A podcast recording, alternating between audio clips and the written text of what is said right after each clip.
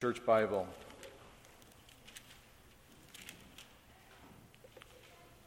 Psalm 119, we're looking at verses 81 to 88. Well, before I read God's Word, just by way of introduction, I was listening to Al Mohler's the briefing on Tuesday of this week. And in this episode, he spoke of the death of Rabbi Harold Kushner. Uh, the rabbi wrote a book entitled When Bad Things Happen to Good People. And this book became a bestseller.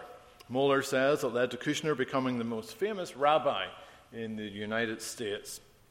And Mohler described how the influence of this book it was not limited to Judaism, but many people were greatly influenced by this book. Mohler says they found Kushner's book to be strangely seductive. Kushner lost his son uh, to an unusual and yet devastating genetic disease. And so, in coping with his son's death, he wrote, It becomes much easier to take God seriously as the source of moral values if we don't hold him responsible for all the unfair things that happen in the world. And so, at the heart of Kushner's teaching is that human beings are basically good, and we deserve good. And if anything bad happens to us, well, that's wrong. God means well, but He is not responsible, for He is not in charge. He is not the Creator or the Sovereign Lord. What is missing from Kushner's book is the need for redemption. Mohler says redemption requires a sovereign God who is able to do what he sets out to do and accomplishes what he purposes.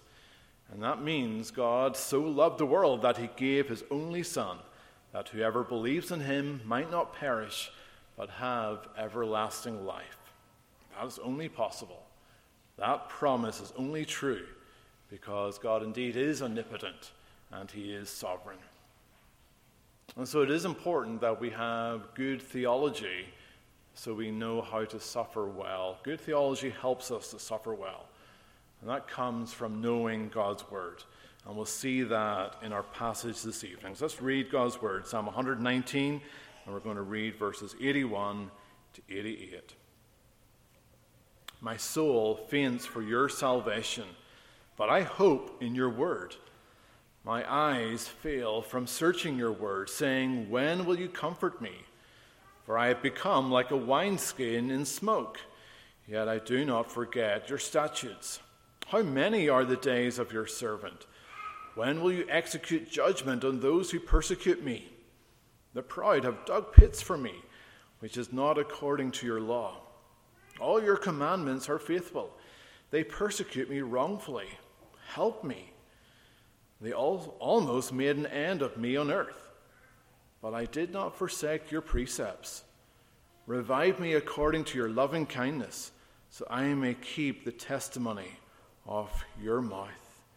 Amen. The grass withers, the flower fades, but the word of our God stands forever. Well, the last three weeks we've been studying Mark chapter 13 in the evening. Mark 13 speaks of the destruction of the temple in Jerusalem, but also the second coming of Jesus Christ. And it's in this chapter Jesus prepares his people for tribulation. You are to be ready for persecution and suffering. But how do you handle tribulation when it comes? And it doesn't even have to be tribulation, it could be simple difficulties and trials in your life. How you handle the small things is how you'll handle the big things that come to you. so this psalm is applicable whether you're going through big or small difficulties and trials. So I want you to notice in times of desperation, when you are completely spent, turn to God's Word and be revived because Christ is the Word. And so it is in Him that we know His loving kindness. So, firstly, notice in your desperation, cry out to God. Spurgeon describes this portion of Psalm 119 as the midnight of the psalm. This is the darkest moment in Psalm 119, and you can hear it clearly from the psalmist's words. Just consider verse 81 My soul faints for your salvation. In the ESV, we read, My soul longs for your salvation. Now, we all find ourselves longing. Children, you long for your next birthday. Teenagers, you long to be when you're 16 so you can learn to drive and experience independence. The couple who are engaged, they long for their wedding day when they can be together. Well, the psalmist is longing here, and he is longing for his trial to be over. The psalmist is ready to collapse. He's feeling weak, he's worn out, he can't keep going on. My soul speaks of his spiritual well being. So, this trial is not only affecting him physically, but it's leaving him spiritually exhausted. As a result, he's longing for salvation. He wants to be rescued from this calamity that he is in and the oppression that he's under. Verse 82 My eyes fail from searching your words. His eyes are exhausted. Well, some of you students, you've just finished your finals, and maybe your eyes are failing you too. You spend so much time reading, cramming in information, that your eyes were hurting. Well, the psalmist here is studying God's word. He isn't able to get the answers he wants, he is searching. Do you ever find yourself searching for something? Maybe a lost piece of mail or an email in your inbox. It can be exhausting. You can spend a whole morning searching for it. Well, the psalmist here, he is ravaging through God's word, looking for words of comfort in his desperate state. The eyes are also often described as the window of the soul. Well, through this window, we see weakness and we see tiredness in the psalmist's soul. Verse 83, he describes how he has become like a wineskin in smoke. Now, this is an unusual illustration for us today. We don't use wineskins to store wine. Today, we store wine in bottles. And so these wineskins, they are leather bags and wine was stored inside them. And to bring out the flavor, they would have gently warmed the bag above a fire. But the result was that it dried out the leather, and that the leather then became shriveled and blackened by the smoke. Maybe a better illustration for today would be like a pot plant that you forget to water. Well, very soon, the soil is dry, the leaves become shriveled up, the plant looks dead. And in our desperation, we can feel like that plant. We badly need to be revived. Verse 84, the psalmist asks, How many are the days of your servant? The psalmist here is questioning, How can I keep on going? How long can I do this? How many more days of this life will I have? It's a question we often ask ourselves How can I keep going? I'm at the end of my limit In verse 86, we see the shortest cry Help me. It might be the shortest, but it sums up the feeling of the psalmist. Like a drowning man, barely able to shout out help before he sinks under the water. This is where the psalmist is at. Do you feel like you're also drowning? Feeling overwhelmed by grief or anxiety or loneliness? That is the description of the psalmist. It also describes Job. It sounds very similar. Job 16, verse 8 You have shriveled me up, and it is a witness against me. My leanness rises up against me and bears witness to my face. Job went through intense suffering. He was overwhelmed. He needed to be revived. And maybe it describes you too at this time. You've gone through difficult times. And I know a number of you are going through difficult times in your life, whether it's health, whether it's family problems, whether it's work difficulties, whether it's loneliness. Even if this psalm doesn't fit you exactly right now, this psalm will help you when you will next suffer. It will be inevitable. It will help you even if your suffering is minor. Remember, you need to have good theology of suffering so you know the right way to respond. Well, the thir- first thing you must do, just like the psalmist, cry out to God in your desperation. Well, secondly, do not be surprised to face trials from this world. In our passage in Mark 13, Jesus warned us to expect trials from this world. So you're not to be surprised by persecution. Our natural instinct is to want to run away. When we see something unpleasant, we turn from it. When we're forced to do something difficult, we look for an easy way out. But the psalmist here, the psalm here, is forcing us to deal with reality. You are to prepare for it. But you should not see this as torture. Instead, this is like the safety information at the start of an airplane flight. It helps us to be prepared in case of emergency. And likewise, this psalm teaches us how to prepare when we face affliction. This is God taking you by the hand, teaching you how to survive when tribulation comes. This is not this false idea that bad things won't happen to good people. No, it's quite the opposite. But God prepares you for it so that your faith remains intact. He will enable you to get through it. So don't be shocked by persecution. Instead, prepare for it. In the psalm, verse 84, the psalmist is being persecuted. Verse 85, we read they are digging pits for him to fall into, which is not according to God's word. They are persecuting him wrongfully in verse 86. Sometimes we are being persecuted, but we bring it on ourselves. Our behavior is not above reproach. That's not the case here for the psalmist. It is unjust. These pits are to bring him down. He's facing discrimination or unfairness or injustice of some kind.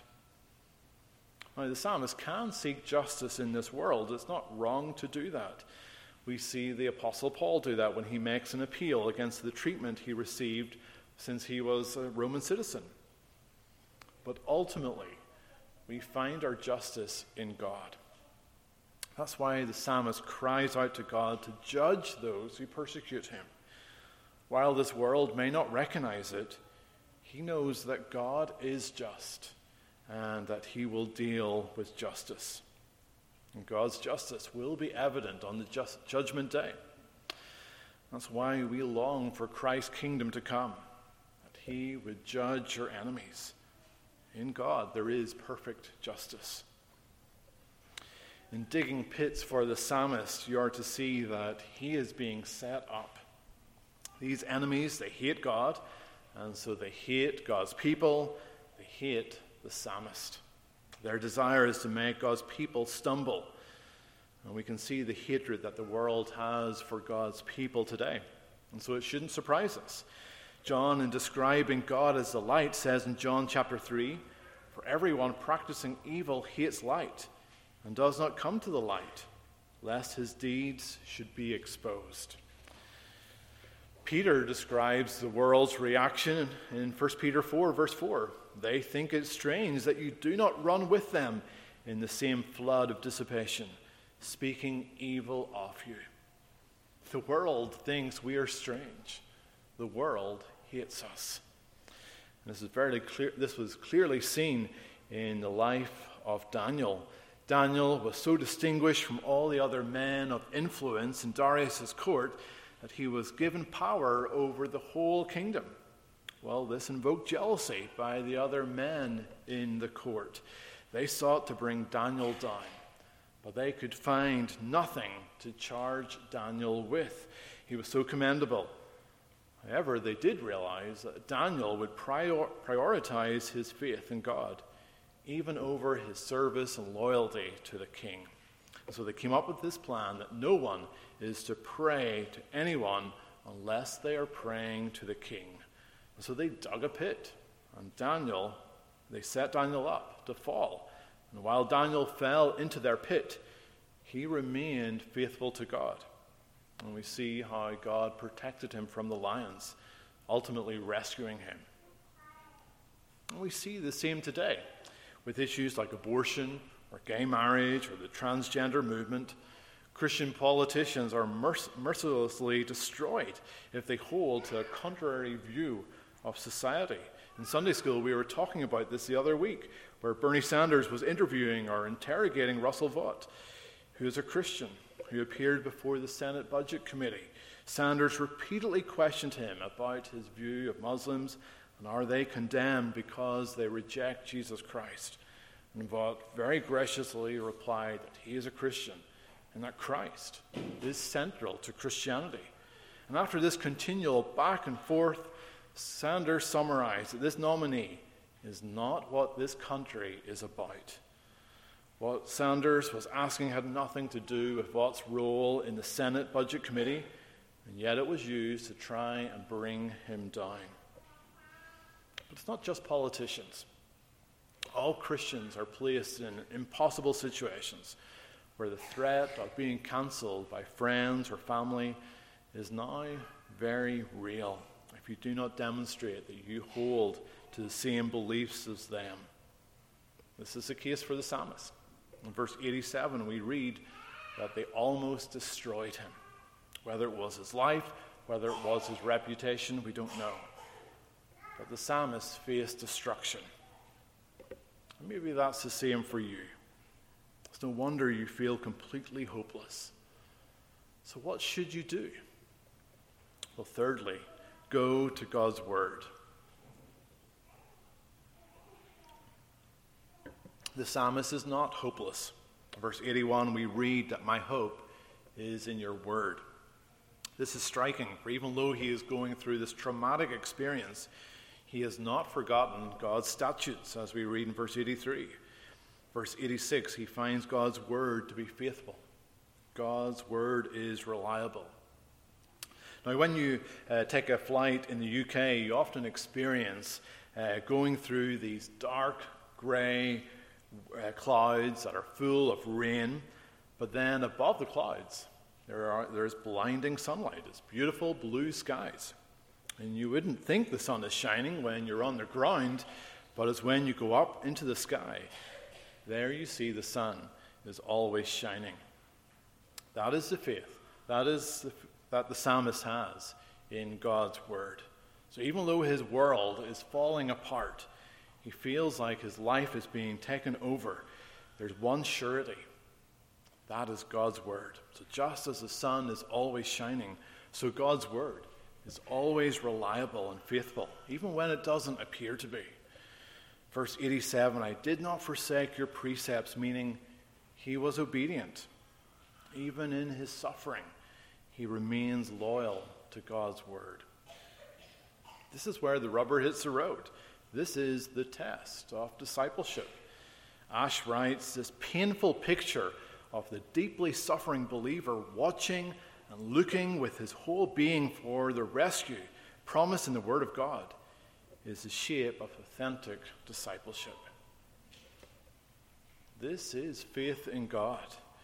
You might not see or understand what God's purpose is in your suffering, but you still have faith in Him.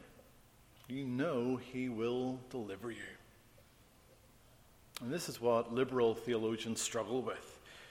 They cannot understand how a good God could allow suffering, and so they undermine Him by saying that He must not be sovereign. But in doing so, they weaken God.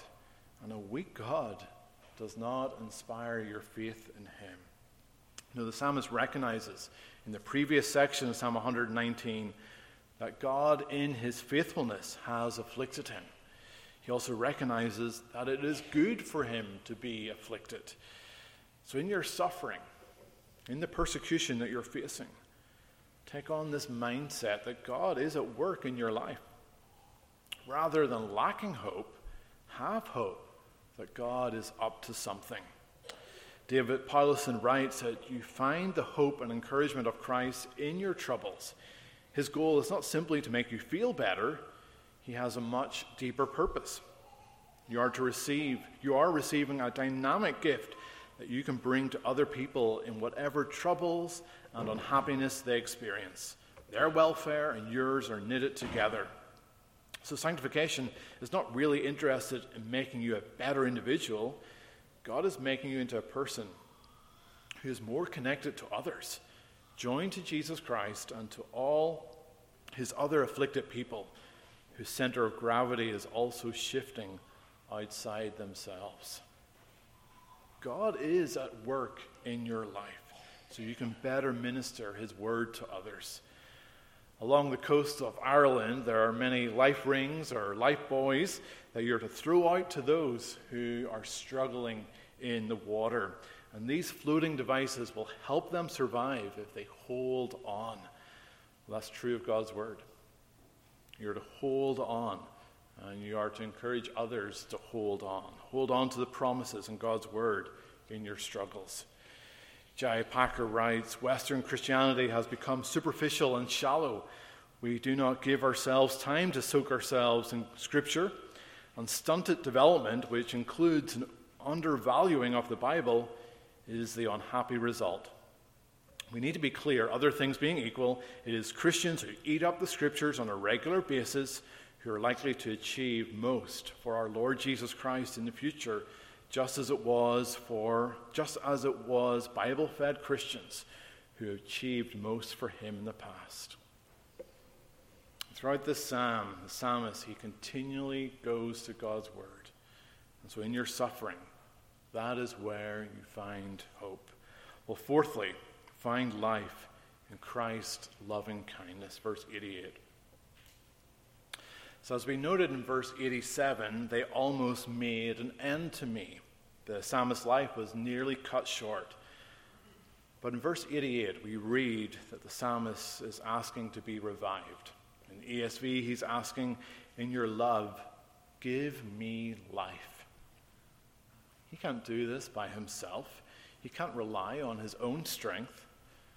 No, he recognizes that life comes from God, and God gives it according to his loving kindness, according to his grace. So he has confidence in God because of his word. Ash writes If I hold on to the precepts, I will be rescued by the promises, for they are the same word. And that's because the word here points to another word Jesus Christ. Jesus Christ is the Word. John says in the book of John, and the Word became flesh and dwelt among us. We have seen his glory, glory as of the only Son from the Father, full of grace and truth. Jesus is the Word because he reveals who God is and what God is like. And so when we look at Jesus, all the guessing games about God stops. God makes himself known through Jesus, who himself revealed in the Bible. Barry Cooper writes Jesus himself repeatedly points to Scripture. The Word points to the Word. At the same time, Scripture points to Jesus. Again, the Word points to the Word.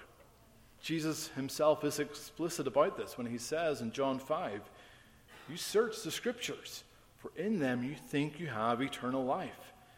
And these are they which testify of me. And so the word testifies of Christ. And so as we sing the psalm, realize that you are singing about Jesus Christ. As you go to God's word, as you hold on to the promises of God's word, you are in effect holding on to Christ. That's why Jesus was so frustrated with the religious leaders of his day. They knew their scriptures, but they would not allow the scriptures to bring them to the one whom the scriptures constantly speak of. As Cooper writes, they want the word, but they do not want the word, Jesus Christ. In our day, the opposite is the problem. We want the word, we want Jesus Christ, but we do not want the word. We do not want the scriptures. We want Jesus, but we don't know what he ha- what we do we we want Jesus, but we don't want to know what he has to say. And that's what liberal Christianity does in suffering. It's happy to have Jesus as a good example, as one who's a good teacher, but his act of redemption, they completely ignore. They remove most of the Bible because they don't want to recognize sin. They don't want to recognize that they're not worthy of God's loving kindness. But in doing so, they lose the grace of God and the power of God in suffering. And in suffering, you're left with no hope and no salvation. That's not what we find here in our psalm. Instead, we can know God's loving kindness. In Him we find life. So be wary in your suffering to minimize God. No, instead, in your suffering, exalt God and trust Him in times of desperation, when you are completely spent, turn to God's Word And so be revived, for Christ is the Word. In him you know his loving kindness. The book of Job speaks clearly of God's sovereignty in suffering. And Job is forced to know and recognize this truth. In Job 42, I know that you can do everything and that no purpose of yours can be withheld from you. You asked, Who is this who hides counsel without knowledge? Therefore, I've uttered what I did not understand, things too wonderful for me, which I did not know. Listen, please, and let me speak. You said, I will question you, and you shall answer me.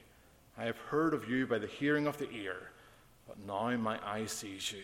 Therefore, I abhor myself and repent in dust and ashes. Well, Job has been humbled by the suffering in his life. He's lost everything his livestock, his servants, his family, even his health. But he has learnt in his suffering to know God. He continued to have confidence in God. And the result was he had life. Likewise, it is in knowing God, knowing the Word Jesus Christ, that we too have hope and life, despite the tribulation, despite the suffering that you're going through. Amen. Let's come to God in prayer.